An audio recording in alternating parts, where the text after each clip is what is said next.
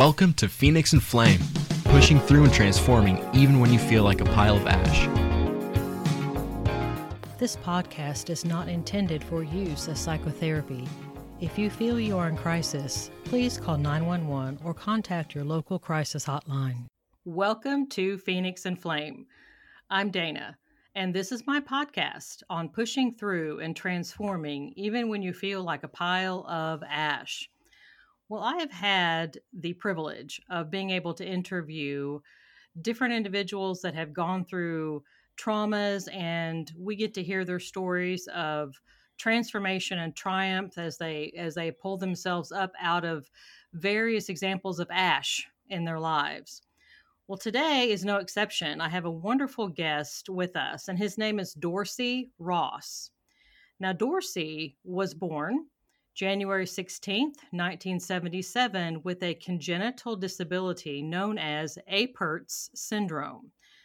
When Dorsey was born, his forehead was pushed outward, his nose and mouth were pushed inward, and his fingers and toes were fused, meaning he had no individual movement of them. Doctors gave Dorsey's parents no hope for his survival and advised them to put him into an institution. His parents both knew and trusted in God, and they believed that God would do great things in Dorsey's life. Throughout his life, Dorsey had to overcome many obstacles and trials, such as being bullied and called names like monster and freak, as well as undergoing multiple operations. Now, Dorsey, I could go on with all the information you provided in your in your biography, but I want to stop and really introduce you and let you kind of take over and share with us with you know welcome to phoenix and flame first of all. Well dana thank you so much for having me. I appreciate it. This is wonderful. You know just what i've read so far it sounds like you had quite the experience growing up. What was yeah. that like for you? It was um you know it was difficult at times you know especially with you know you seeing the the multiple operations that I've had to deal with.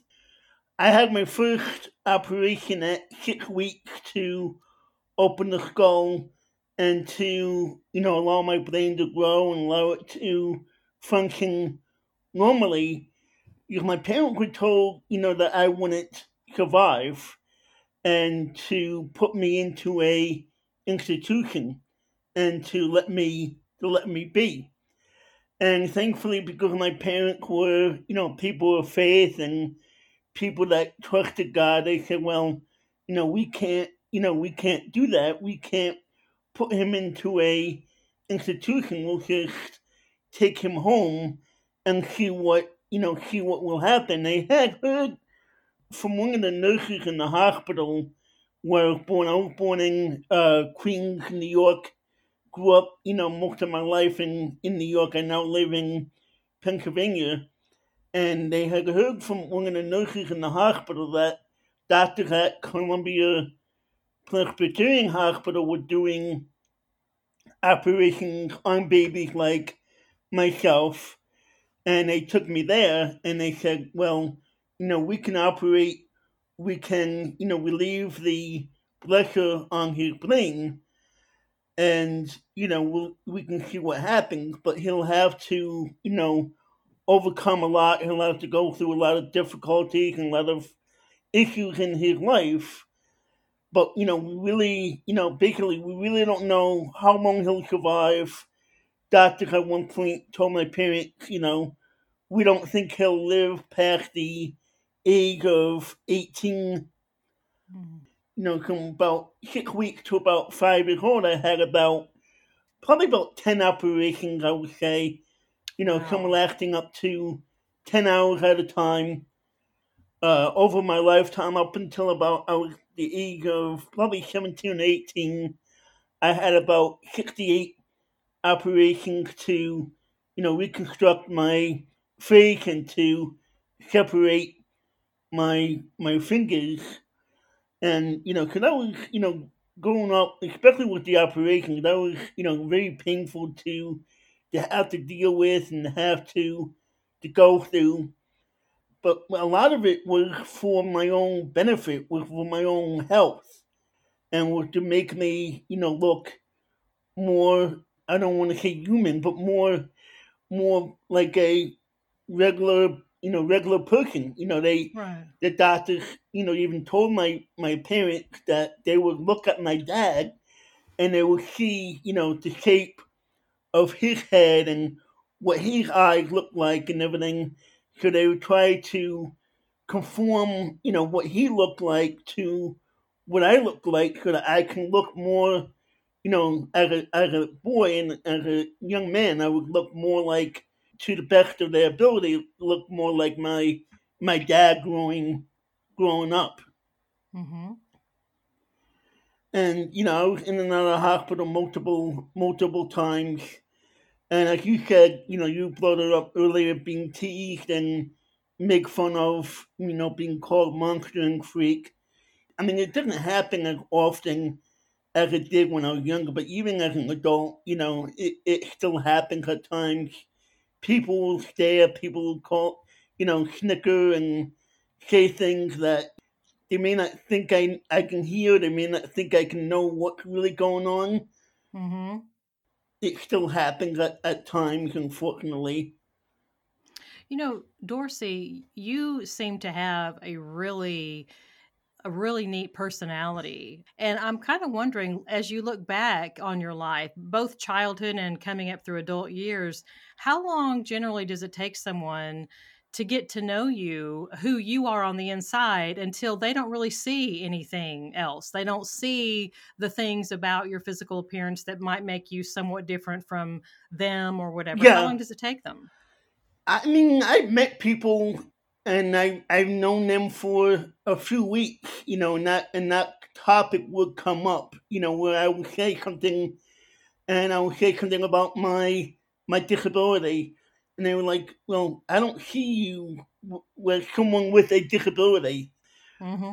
it probably doesn't. mm, I mean, I get maybe it depends on the person. I don't know. And for me, at least, I've gotten probably uh, several comments of people where I would only know them, you know, for a little while. They would tell me, "Well, I don't see you as someone with a a disability." You know, yet you, you know, at least myself. I go home and I look in the mirror and I see someone with a with a disability.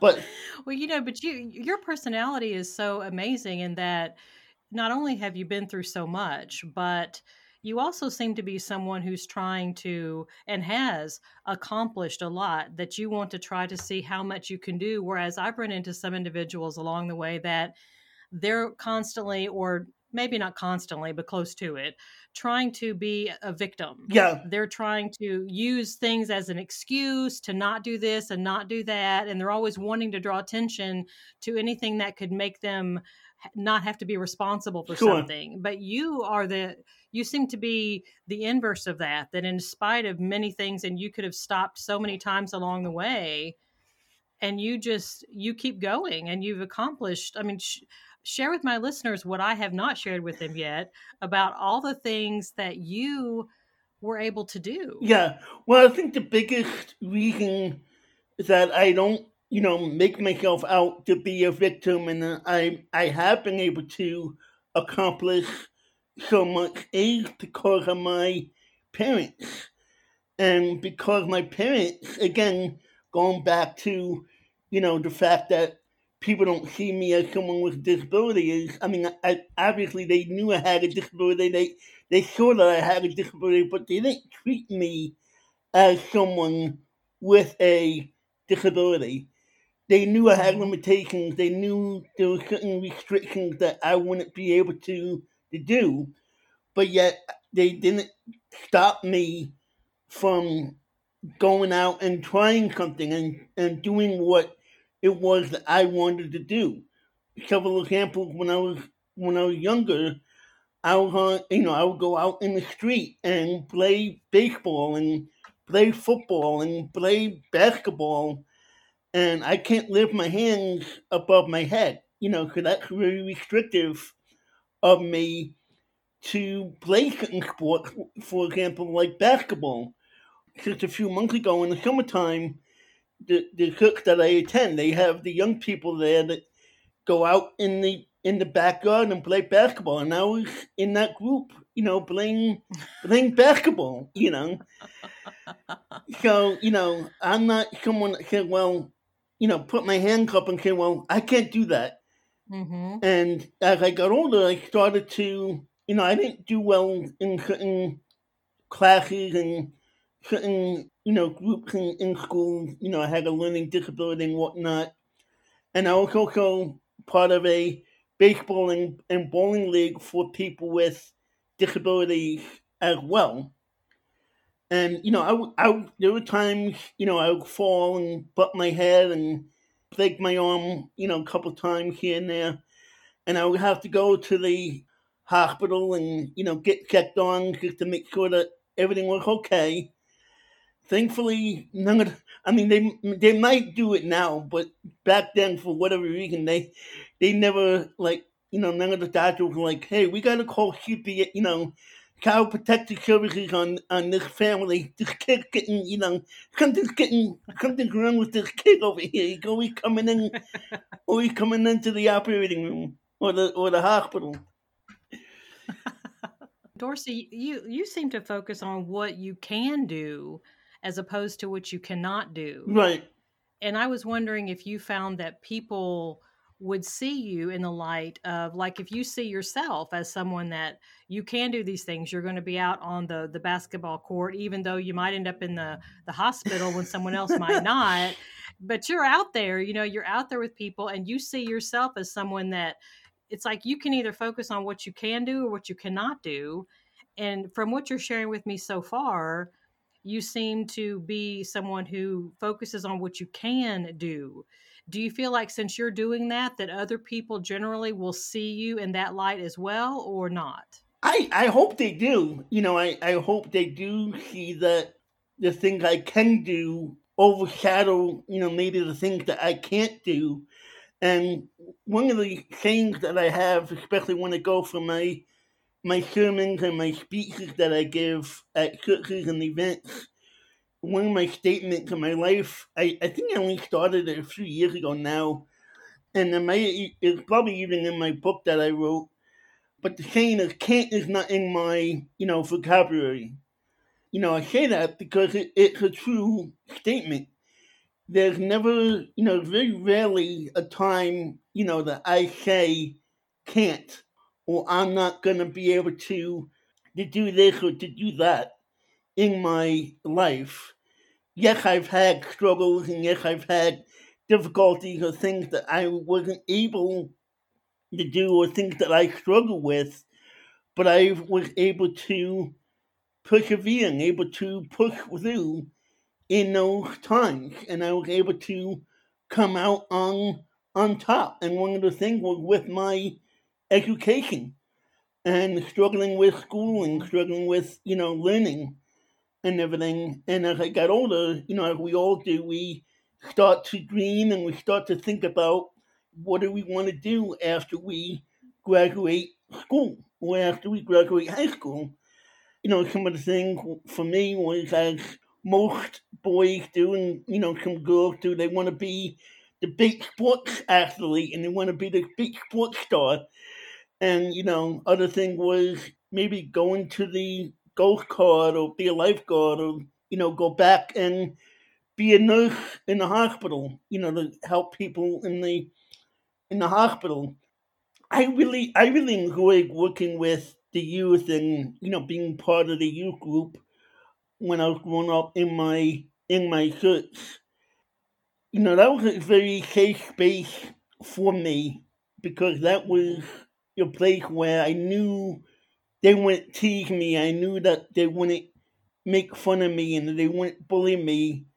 And all they they there were times you know when I graduated high school that they had a party for me and they they roasted me you know about certain things, but it was all it was all in good fun.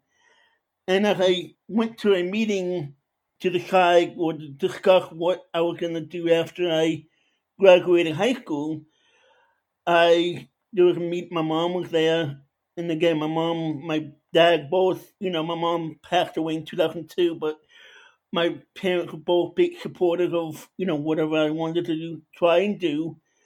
And they asked me when I said I wanted to go on to college. And my high school history teacher was there, and he said, I don't think Dorsey will be able to make it in college. I don't think he has the ability or whatnot to to be able to do it. You know, they asked me, and I said, "Yeah, I think I can make it." At that point, I had I had no idea what I was getting myself into. and the comparison, you know, that I put together sometimes is like going from a small fishbowl to going to a, a river or maybe even an ocean because I went to school all my life in the same school. So I mm-hmm. knew all the teachers. I knew, you know, a lot of the students. I was very, you know, closed in in that schooling system where I didn't know anybody else. You know, so going to right. a school for a couple of hundred students and 50 teachers where I knew everybody to a community college of 2,000 right. and a couple of hundred uh, professors, and I didn't know anybody. Whoo! What was that transition like for you? Because that's daunting for anybody. Yeah, it was difficult. I mean, the first, I remember the first day coming out of school, of college, my dad was picking me up because I couldn't drive at that time. I went down, I had taken a class or something, and I had to do some type of test. And I was like, Dad, I had to take a test in the first day of class. I'm not gonna make it.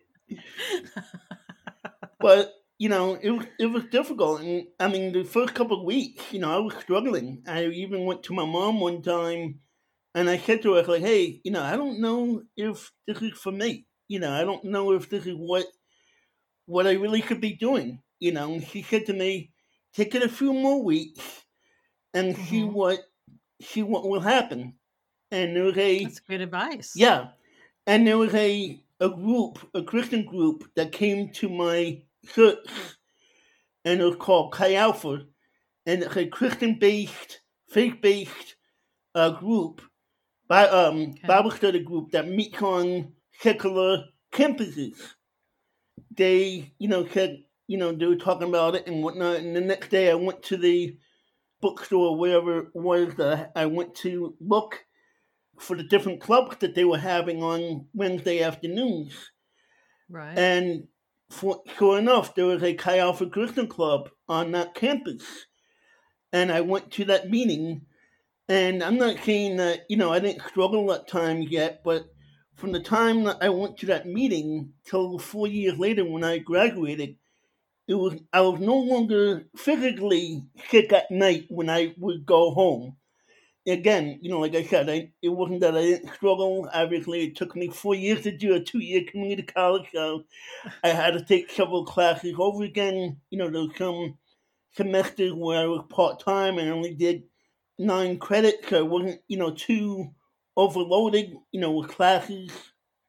But but you know, Dorsey, what I'm hearing as you're describing all of this is I'm hearing that you did not quit. Absolutely. That yeah. there, there, there was any reason, there's any number of reasons why it, no one would have blamed you if you had said, this is oh, too overwhelming. I'm too full of anxiety. There's I, I, there's so many things I can't do. I see all these other people doing all these things, and I don't think I compare, whatever like that. But you didn't see yourself that way, and you did not quit. Right. Yeah, and really, I'm not. You know, I'm not that person. I'm not a person that to quit if eventually I don't think I ever really quit at anything in my entire life. I mean, mm. as I mm. said earlier, I have, you know, short arms. There were times when I would see the rock climbing walls that they have in different buildings and whatnot, and I would try those rock climbing walls. And even after going to four years of community college, I felt like I wanted to go on to Bible college because I felt like I wanted to become a, a youth minister because that's what I felt the calling of God was on my life. And, you know, like you said uh, a a minute ago about quitting. In Mhm. 2002, August of 2002, I had falling on the campus of the Bible College. It took me three days because I listened to a friend of mine. It took me three days to realize that I had broken my arm Oh while my I was on that campus. So I was walking and running around that campus with a broken arm, and I didn't even realize it.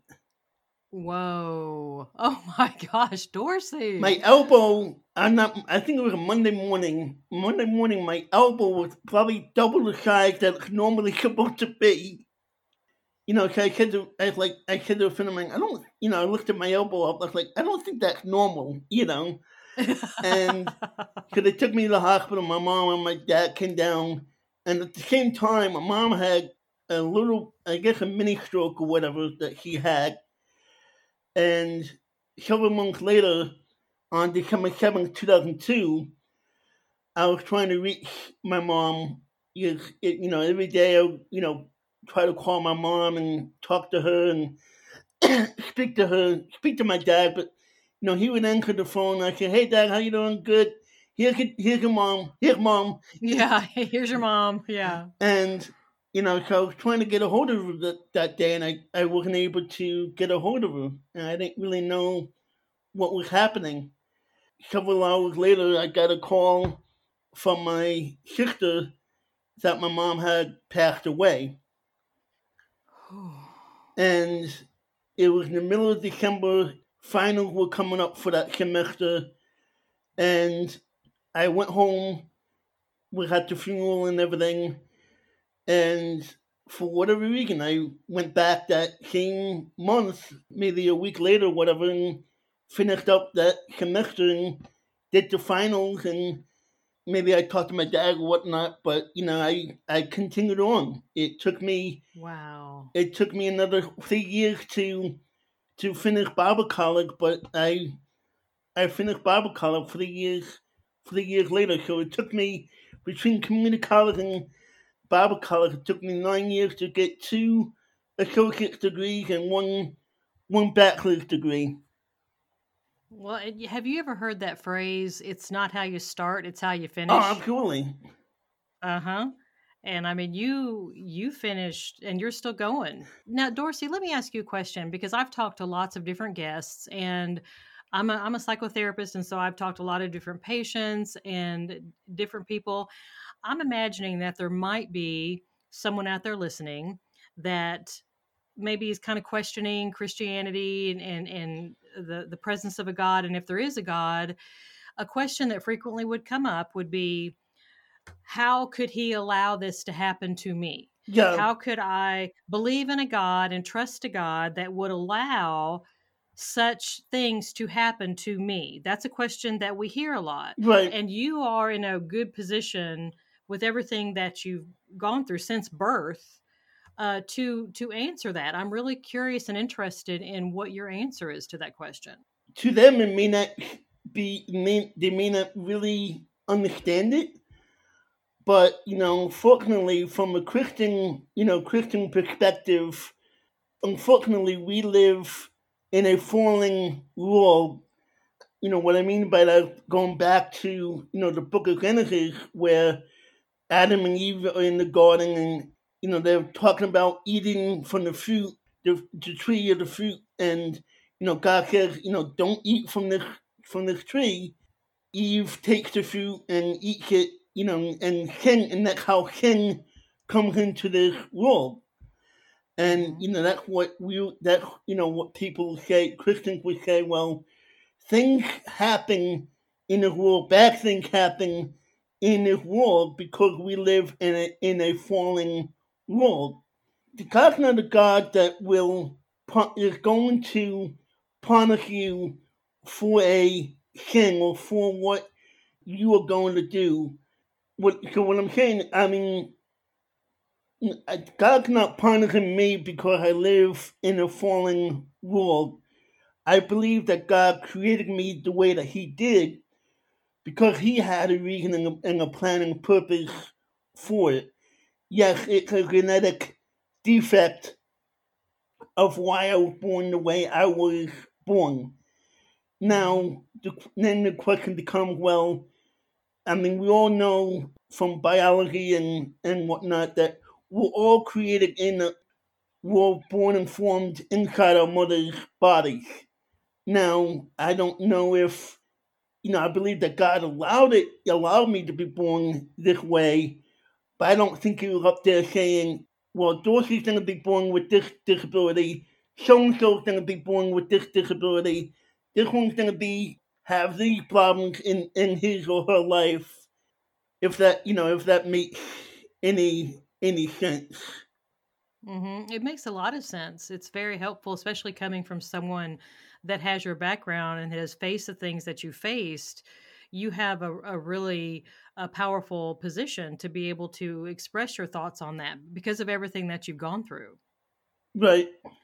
I've heard uh, other people talk about uh, feeling that sometimes when they are on the other side of it, like, you know, Phoenix and Flame is about pushing through and transforming, even when you feel like a pile of ash, you know, just allow yourself, allow the transformation to happen. And I've talked to people, and I'm, I'm one of these people that feel this way as well, that sometimes when we're on the other side of it, we're different than we were before because of things that we were allowed to go through. And that difference or those differences sometimes give us a window or a, a way to help someone else when we could not have had we not gone through that hard time. Yeah, definitely. No, I think in the Bible, like it, I think it First Corinthians, you know, one of the uh, uh, New Testament chapters, it talks about. I'm probably going to get it out of order, but it talks about character creates hope and it talks about these things that we deal with and that we that we're created with, you know, character, you know, hope, perseverance, you know, love, and how, like you're saying, you know, with the with the things that we deal with, those things will build up within us when we're going through those trials, and when we when we come out of it, we're better off for it stronger. It kind of reminds me of a, a question that you had listed uh, for those listeners out there when we're on. Um, Dorsey and I are both on Podmatch, and it's this awesome uh, website, and you can list out questions that you're prepared to answer and that you want to talk about when you're a guest on someone's podcast. And Dorsey, one of your questions was, How did you overcome people making fun of you? It kind of reminds me of what you just said in terms of how going through that and experiencing that, you kind of come out strong on the other side. But do you have anything else you want to add about when you were a child and getting called names, very awful names from other people that weren't very kind? How did you overcome that? What what helped you the most? Realizing, you know, as I said before, realizing that, you know, God created me in his image and that out of that, I was a masterpiece in his image. And, you know, that in Psalms 139, again, it talks about being, you know, created inside a mother's body. That's awesome. Well, I'll tell you what, I know that my listeners have so benefited from hearing all of this. I mean, your story is amazing. Dorsey, I appreciate getting to know you and to be able to talk with you and hear what you've gone through. Now, before we wrap up, I want to make sure that I'm able to send my listeners, if they want to go and they will want to get more information about you. You said they could go to, uh, you said www.dorseyrossministries.com. Do I have that right? Yes. Now, you also mentioned earlier when you were talking about a book right. that you had written. Yes. What is the name of your book? It's called uh, Overcomer. And it's a, it, it's, a, it's my autobiography. Awesome. Dorsey, thank you so much. I appreciate your time and your willingness to come and share your experience with my listeners. And I know that they have benefited from listening to you. Thank you. Thank you.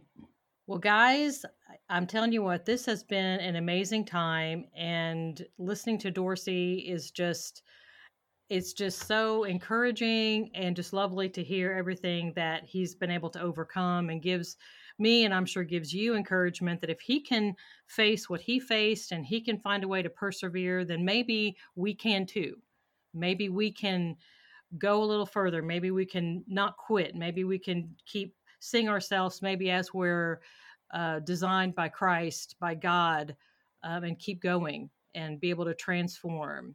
I would like for you to put the link of the podcast on your favorite social media platforms, whatever that is. If you're interested in, in more podcasts, you can go to phoenixandflame.com. Um, I'm also in the process of creating an online boundaries course that will be available. And by the time I launch this particular podcast, it might be available. I, I'm not sure. But thank you for listening. Please share this podcast with other people if you have friends or coworkers, um, neighbors, anybody that you feel like would benefit from listening to Dorsey's story. Please send it, text it, send it an email, put it on your social media platforms, and encourage people to listen and to share so we can grow our Phoenix and Flame community. I hope the rest of your day is wonderful. This is Dana on Phoenix and Flame.